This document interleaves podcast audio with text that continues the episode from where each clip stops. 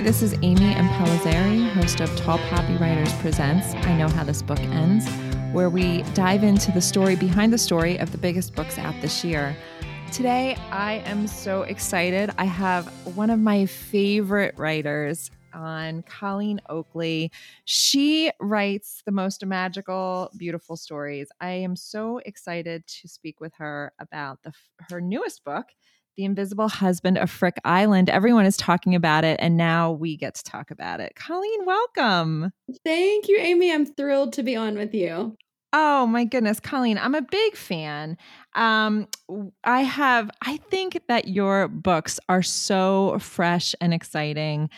I I want to talk. We're going to talk about that, but first, let's just back up for a minute. Let's just talk about your journey to writing. Um, I know you were you started out in journalism and magazine editing. Is that right? Tell us a little Yeah, bit about yeah. your journey from that from that road to fiction writing.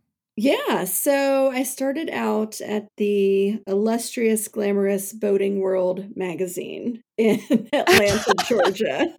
I love it, boating world. That's awesome. I know I didn't know anything about boats. I completely, um, you know, bullshit my way through the interview And to get a job. and thereby defying the the rule. Write what you know. Okay, good. exactly. right, right off the bat. Right off the bat, I defied that. Uh, You're a rule. rule breaker. I love that. That that Yeah. that translated well into your fiction writing career. So Yes. I like that you started out that way. Yeah. Exactly, exactly. So I did that for a few years. I had a kind of meandering, strange career path where I became editor in chief of Women's Health and Fitness at a very young age, and then moved to New York and worked for Marie Claire.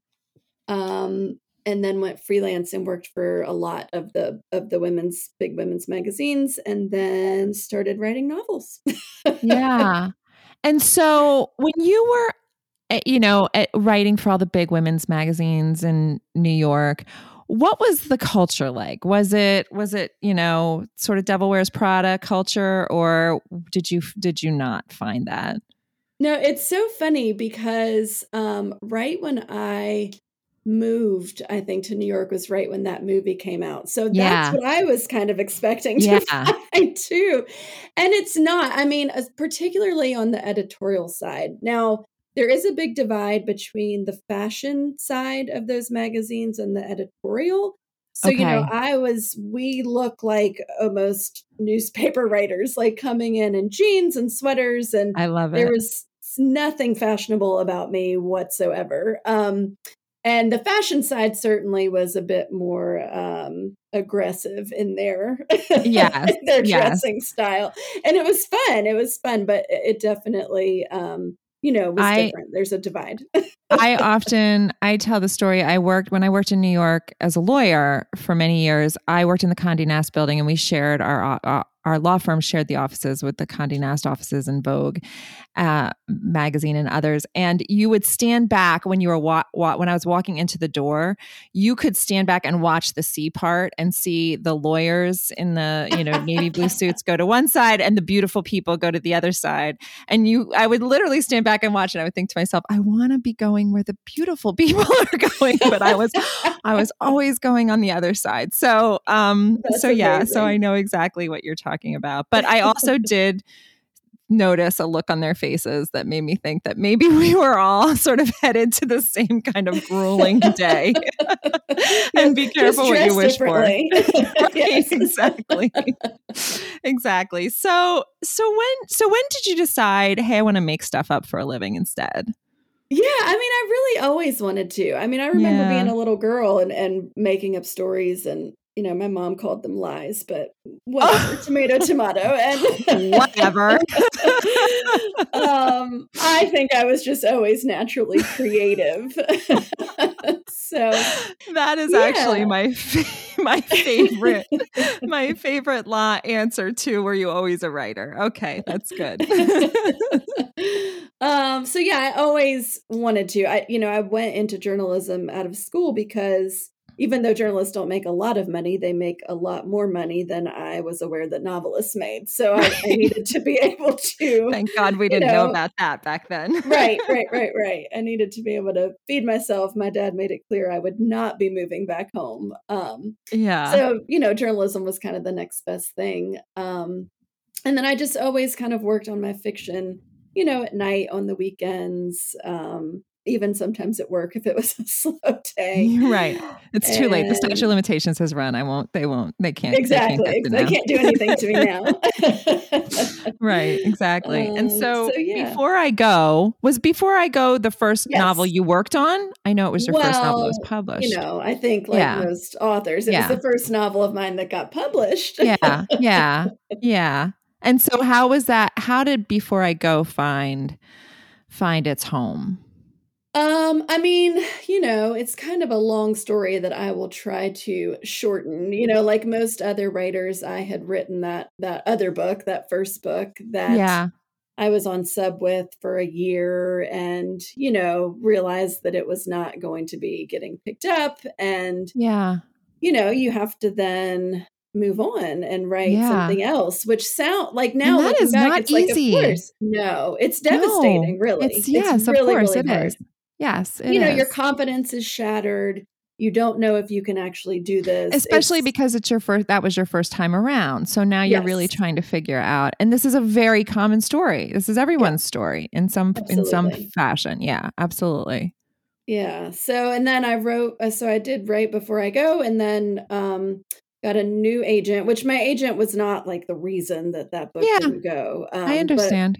yeah, so got a new agent and then she um sold the book like in 2 weeks which was yeah so exciting you know anyway but but i think even more thrilling after coming off of that you know failure like right it just makes well not a failure but but you were not necessarily putting the story out there that you were supposed to tell. Do you feel like before exactly. I go oh, was yes. the story you were supposed to tell? Yeah. One like of course in hindsight I'm so glad that that book never got picked up and Yeah you know, I consider it kind of my learning learning curve book. But um, yeah, I mean, now I can certainly be happy in rose colored glasses about it. Of course, because it all worked out. right.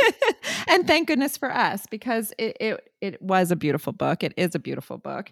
A lot of times there's sort of like a I don't want to call it maybe maybe this is the wrong term for it, but like a medical condition or sort of like a random medical issue that you've clearly researched um, maybe made up a little, maybe maybe taken a little creative license. I don't know. Maybe they're all completely scientifically um, grounded. You make me believe they all are. So how do, how do those sort of evolve as the story evolves, or do all of your books sort of start with those those kinds of um, random medical facts? Yeah, no, I definitely start with like the weird kind of out there premise. Yeah. Um, and it they are they all are grounded in scientific fact but then of course as a novelist i take it to an extreme yeah. level that is not true but then i it's my challenge to make it be believable and true if that makes well sense. they complete yeah i mean it completely works you know close enough to touch is about a couple who meets and and the woman uh, you know can't be touched she's allergic right. to to physical touch um, which is you know and and it's one of the most beautiful love stories i've ever read. So kudos oh. to you right? And then you know you were you were there too. Uh, has such an interesting um sort of dream premise right? That yes. we can that that explain that a little bit more. So you were there too is about a woman who's been dreaming about a man for most of her adult life but he's a stranger. She doesn't know who he is. And yeah um, she ends up running into him in real yeah. life in her small town, and it turns out he's been dreaming about about her, her. too. So yes, figure that out, and it's based on the true scientific phenomenon of mutual dreaming. Although, of course, in real life, it, mutual dreaming is generally two people who know each other really well right. and share the same dream on the same night, which actually happens quite often. Um, and I chose to make it two strangers because, of course, that's wildly more fascinating well, and it was so fascinating. And that's a beautiful story. And then that brings us to The Invisible Husband of Frick Island, where you introduce us to this idea of post grief hallucinations. Yes. And again, you know, something I just never thought about, never, never knew about. I'm sure has basis in science and then becomes this really fascinating premise for this story. So, how did you decide you know how did that become the new premise of the new book yeah, the the spark for this weird little book um, came to me about I think it was about four years ago, and you might remember this story. It was a pretty big news story. It was a woman um, out of Australia who had been married for a long time. She was older, and her husband unfortunately passed away in their home of natural causes.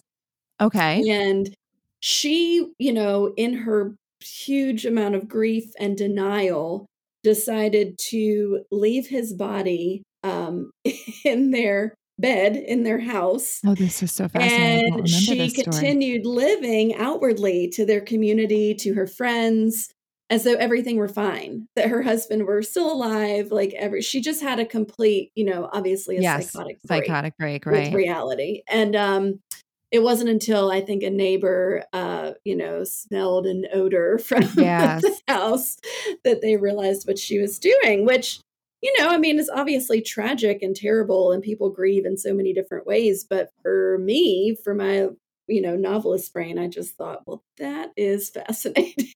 that really is fascinating. So that's so interesting. I didn't know that story, but, but that it's it's great, right? When as a as a novelist, you just you look through a you look through stories like this, you look at stories like this through a completely different lens. And thank yep. goodness you do, right? So I I always wonder this about certain writers. I mean, certain writers have their lane and they're, uh, you know, they can probably pretty easily say, I write psychological suspense, I write domestic suspense. I write sort of an eclectic group of books as well. And I I was just this weekend uh, meeting some people at a uh, you know the equivalent of a post-pandemic cocktail party and they said to me oh you, you're a writer. What kind of books do you write? Which i always find to be the a very difficult question and i've decided that i'm going to really work on that answer. For you that must be a little bit of a difficult question to answer. Tell me if you have worked up an, a good answer for that because your books are different and fresh and unique and how do you communicate that to somebody in a couple of words? Yeah, I mean, generally, I just say that I write contemporary fiction um, because it's a broad and vague enough, you know, uh, grouping of words that people go, oh, you know, they go, yeah. oh, okay. Um, yeah. But I think, you know, if I were to create my own you know, bookshelf genre, like in Barnes yeah. and Noble or something, yeah. I would say that I write unconventional love stories. I love that. And I would completely, I would stand behind you and nod if you said that. Yeah. I would completely support that. Yeah. And I like that because, and that's sort of really, um, you know, that's, they're real, right? They're real. You have these really fun, um, big high concept premises, right? That might seem sort of totally out of out of the ordinary. And yet you write real love stories because they're about complicated people having complicated emotions, reacting in unpredictable ways. I mean, that's real, right? right so right. um yeah, I think that's really I think feel that that's really great. They are unconventional love stories, but I think that's why we love them so much because there's something so relatable about them in their completely outlandish settings. exactly. So let's talk about the invisible husband of Frick Island. Okay. So so give give us the elevator pitch for the story. I don't want to give any spoilers, so I want to be very careful about how I describe this book. So give me your elevator pitch for this book. Yes. So it's about a young uh, widow named Piper who lives on a very small remote island off the coast of Maryland. And, and when I say small, I'm talking like less than 100 people um, and very remote. And yes. she, uh, in her grief over over the loss of her husband, who who has been lost at sea, he's a he's a fisherman for his job. Um, she wakes up one day and continues living her life as though her husband Tom is right beside her, cooking him breakfast, walking him down to the docks, um, and the townspeople who adore Piper are not mm-hmm. quite sure what to do with this delusion that she's clearly living with. Right. And they decide to embrace it and go along with it and wave to Tom. And, you know, they, yes. they just, you know, whole hog go all yes. in. Yes. And it's all fine and well because, like I said, there it's a very remote, isolated town until this reporter comes over from the mainland to cover this fluff piece on Frick Island for his little small newspaper. Yeah. And he kind of stumbles upon this much more interesting story of a town interacting with a man who does not actually exist. Yeah. And he decides this will be the big break for his podcast. And he starts unraveling, you know, maybe some mysteries and secrets on the island that, that the islanders would rather him not unravel. Yeah. And so that's what's so fun, right? Because he's this starts out as being an assignment for this um, newspaper job, you know, his day job. But he's got this side gig that he really like, you know, this dream project on the side, right? Where he has this podcast. Yep. So I love that. I love, you know, I love the podcast, of course, angle. And he decides, you know, he doesn't really have a lot of listeners you know his his dad is sort of you know his number one commenter on the podcast. And he's sort of like trying to figure you know trying to he had had one one episode that had taken off and he's sort of been chasing that dragon ever since. And he decides this is going to be the way that he's going to sort of make a name for himself. And he and he's also not quite sure what the story is right? He's still trying to like get his arms around the story what is going on here on this island. And he keeps coming back to the island to to learn more and becomes a sort of a adopted member of the of the island and and starts to form his own relationships with the people on the island as well. And and the island is so enchanting. So is it based on any real place? I am crazy about the Chesapeake Bay area, by the way. I'm a huge fan. I love St. Michael's. In fact, after I read this book, I I immediately booked a weekend in St. Michael's because I haven't been there since the pandemic. And I'm like, man, I missed the Chesapeake Bay area. Is it based on any particular is it based on a remote island that I don't know about? yes. Have you heard of Smith Island? Because that is uh, the island ah. Frick is based on. Is it like off of Tilghman, like Tilghman Island? No, it's it's near. They're they're close, you know. Okay. Um, but it's not. It's it's not. It's its own separate thing. Smith. Island. Okay. Mm-hmm. So, do they know that you've written this book? They do. Yeah, I went. And have research. they embraced this? Um, yes, I haven't heard from I everybody, but the people I've heard from loved it. You know, so thrilled. They were all so kind in letting me interview them and you know, get some get some yeah. taste of their life for sure. Yeah. yeah. Okay. So I love that. So and because you're you live in Atlanta, am I right? Yes. Okay. So what is your connection to Ches- the Chesapeake Bay area? Why did you decide to set the book there? Yeah, so my grandparents uh, lived in Salisbury, Maryland, and mm-hmm. I used to go visit them. It's about an hour from the coast, and um, one summer when I was, you know, in college, they said we have to go to Smith Island, and I said, okay. I love so this. We went, and it was, you know, truly uh, to this day one of the most fascinating places I'd ever been to, and I never forgot it. So when I came yeah. up with the story idea, it was immediate that that I knew I had to set it on kind of my own version of Smith Island. Yeah. Oh, I love that. You know, I, have I've heard Emily Giffin called this book the hopeful book we all need right now, which I couldn't agree more. It's definitely a book about you know love and grief, but also and climate change, um, but and and also hope, right? And so I couldn't help but wonder what the timing for the writing of this book was because we all know you know we've just eh, the past you know two years have been so so difficult for so many and um, some of us have found it to be incredibly inspirational time to write. Some of us have been completely stilted in our writing. Um, but this is like the perfect book to help us on the exit ramp out of the pandemic. So where where in that timeline does this idea come to you and evolve? Well, it's so funny. It's it's actually really interesting because I finished the edits to this book in March um, when the entire world shut down. Yeah. So I okay. did not like I was completely done. I was already there, yeah. Um, during the pandemic, which is great because I was then homeschooling four kids and and not oh, able to work yes. at all. Yes. Um, but what's interesting, I mean, the the sense of hope and community and support um, that I hope the book kind of evokes is is evergreen. I mean, because Yes. one of the reasons I wrote it is is right after um, the election when Yes. when things were really volatile in our Yes. country and people Mhm. were on two very different sides of this divide, screaming at each other over social media. You know, there was just it felt like so much hate and anger in our Yes. country. Yes.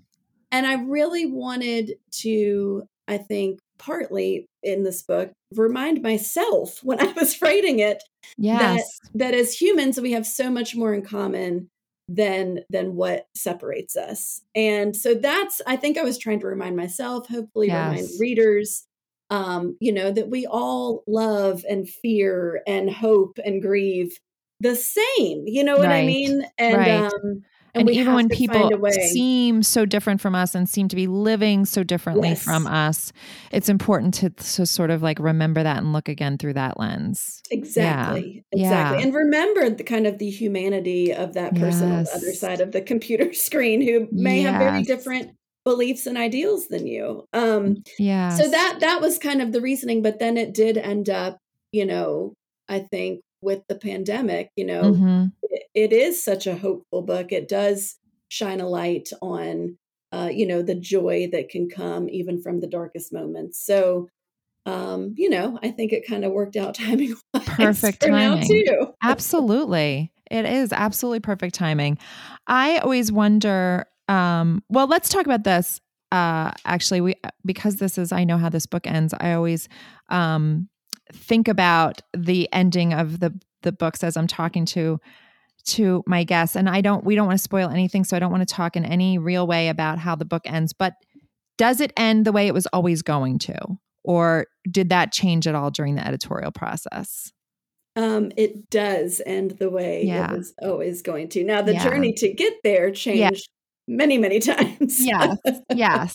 Oh, well, that's common too, right? That's part of the process. Yes. Who who are your earliest earliest readers of your books when you're writing? Do you have beta readers? Does your husband read your books? Who who do your kids read your books? They're kind of small, guess, right?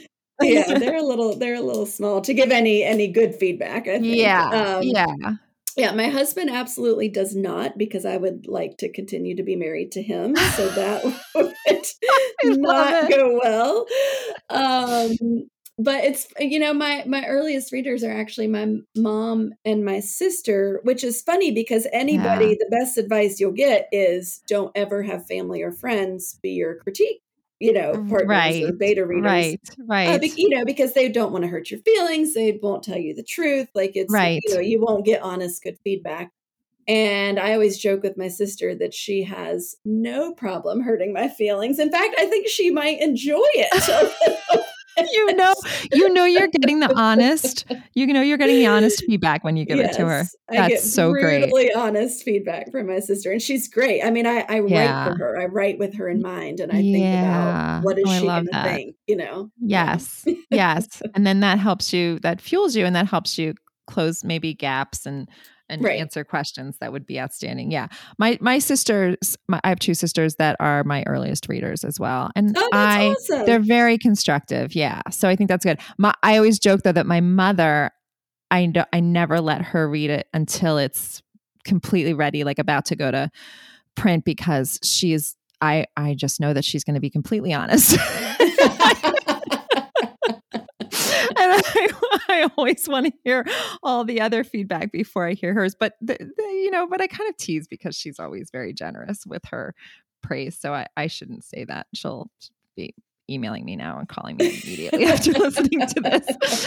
Um, so tell us what's next. You you you you you told us that this book sort of was finished on the eve of the pandemic and then the pandemic hit and we've all Mhm. responded all of us writers have responded to that time in different ways tell us what's next for you Um, well, I just finished the first draft of my next book that will come out early 2023. So, oh hooray can you give us any any anything i know you can't can't talk too much about it probably yeah, no, I'm actually super excited to talk about Well, it. yay tell us I love this book was so fun to write. So it's called The Mostly True Story of Tanner and Louise. Okay And Louise is an 84 year old uh, suspected international jewelry thief. Okay. And Tanner is a 21 year old college dropout who ends up caring for Louise, even though she'd rather be doing anything than caring for this geriatric uh, in her eyes woman. Oh, Yes. Um, yes. And the two of them end up on the lam from the police. Oh and gosh, Tanner is this. trying to figure out who Louise actually is. Oh my gosh, I can't wait for this book. This sounds amazing. And again, it sounds like another unconventional love story. Yes, yes, very unconventional. Oh, Colleen, thank you so much. We can't. What's the best way for everyone to keep in touch with you and make sure that we know when your next novel is about to hit shelves? Yes, very simply, they can go to ColleenOakley.com and there you will find all my social media links and book information and all that good stuff. Perfect. Colleen, thank you so much. Uh, it's been a pleasure meeting you and talking with you. And everybody, grab a copy of her latest novel, The Invisible Husband of Frick Island. It is amazing. It is absolutely captivating. Um, it's one of those cancel your plans for the weekend books because you won't want to do anything else but read it.